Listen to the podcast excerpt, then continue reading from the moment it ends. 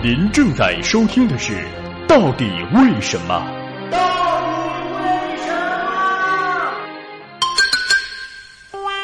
为什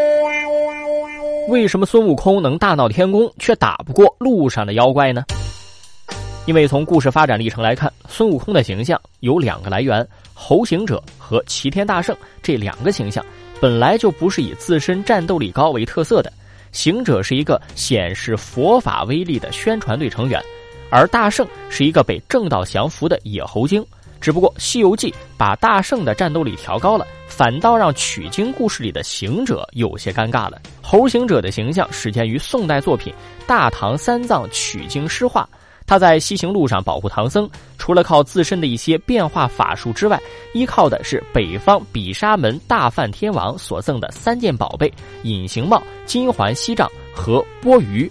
隐形帽可以化成遮天阵，大概是个防护结界；锡杖可以变成夜叉和铁笼等随从参加战斗；钵盂可以灭火或者盛下水浪。值得注意的是，猴行者基本没有亲自出手打斗的记录，打死虎精的时候还是由夜叉动的手。除此之外，师徒只要大叫“天王”一声，就可以获得天王的远程支援。无论是用天王的宝贝，还是叫天王帮忙，都是在宣扬这位天王的法力无边。而猴行者自身最突出的特点，则是其机智而非无勇。诗话中曾经提到，行者八百岁时偷吃了王母的十颗蟠桃，被左肋判八百，右肋判三千铁棒，流放到花果山紫云洞居住。这可能是大闹天宫最早的雏形，但只是一个小贼被吊打的故事，其中的行者是没有什么战斗力可言的。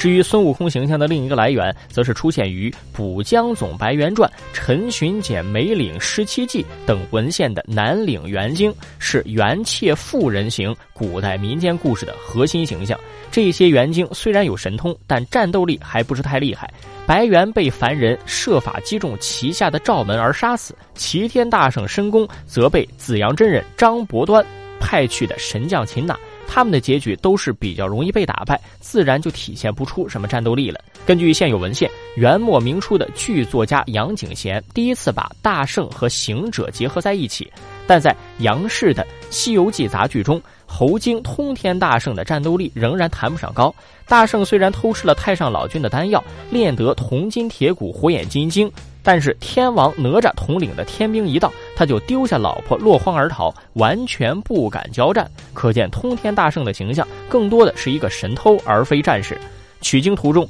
由通天大圣皈依的行者，虽有些参加战斗的表现，但连降服猪八戒都要请二郎神出手，可见战斗力实在也不是其设定重点。只是到了金本《西游记》小说里，齐天大圣大闹天宫，才变成了现在流行的样子。大圣在偷桃偷丹之后，还能战败九曜星、四大天王、哪吒、晦暗等神仙，被擒后又跳出炼丹炉，打到通明殿前，成就了他传扬后世五百年的威名。大圣的法宝金箍棒棒也变成了自己去龙宫取得的无人能用之物，而非别的神佛赐予。常有人质疑大闹天宫的含金量，但如果对比之前的大偷天宫的故事，就会发现小说作者已经很努力的在渲染孙悟空的武功了。从小说写作角度看，《西游记》的主角正是由唐僧变成了孙悟空，主角加上勇武善战的特性更加吸引人。而从宣扬内丹术的角度看，孙悟空修习了菩提老祖秘传的长生之道，成了堂堂正正的天仙，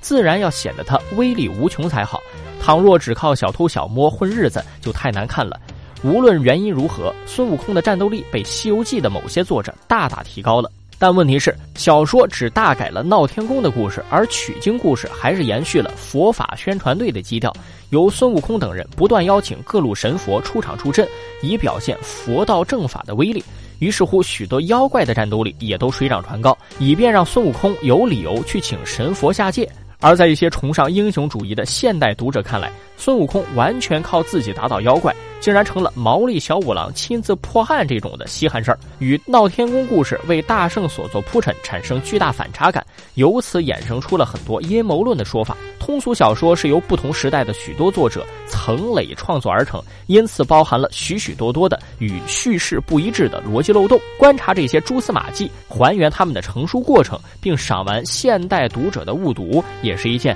有趣的事儿啊。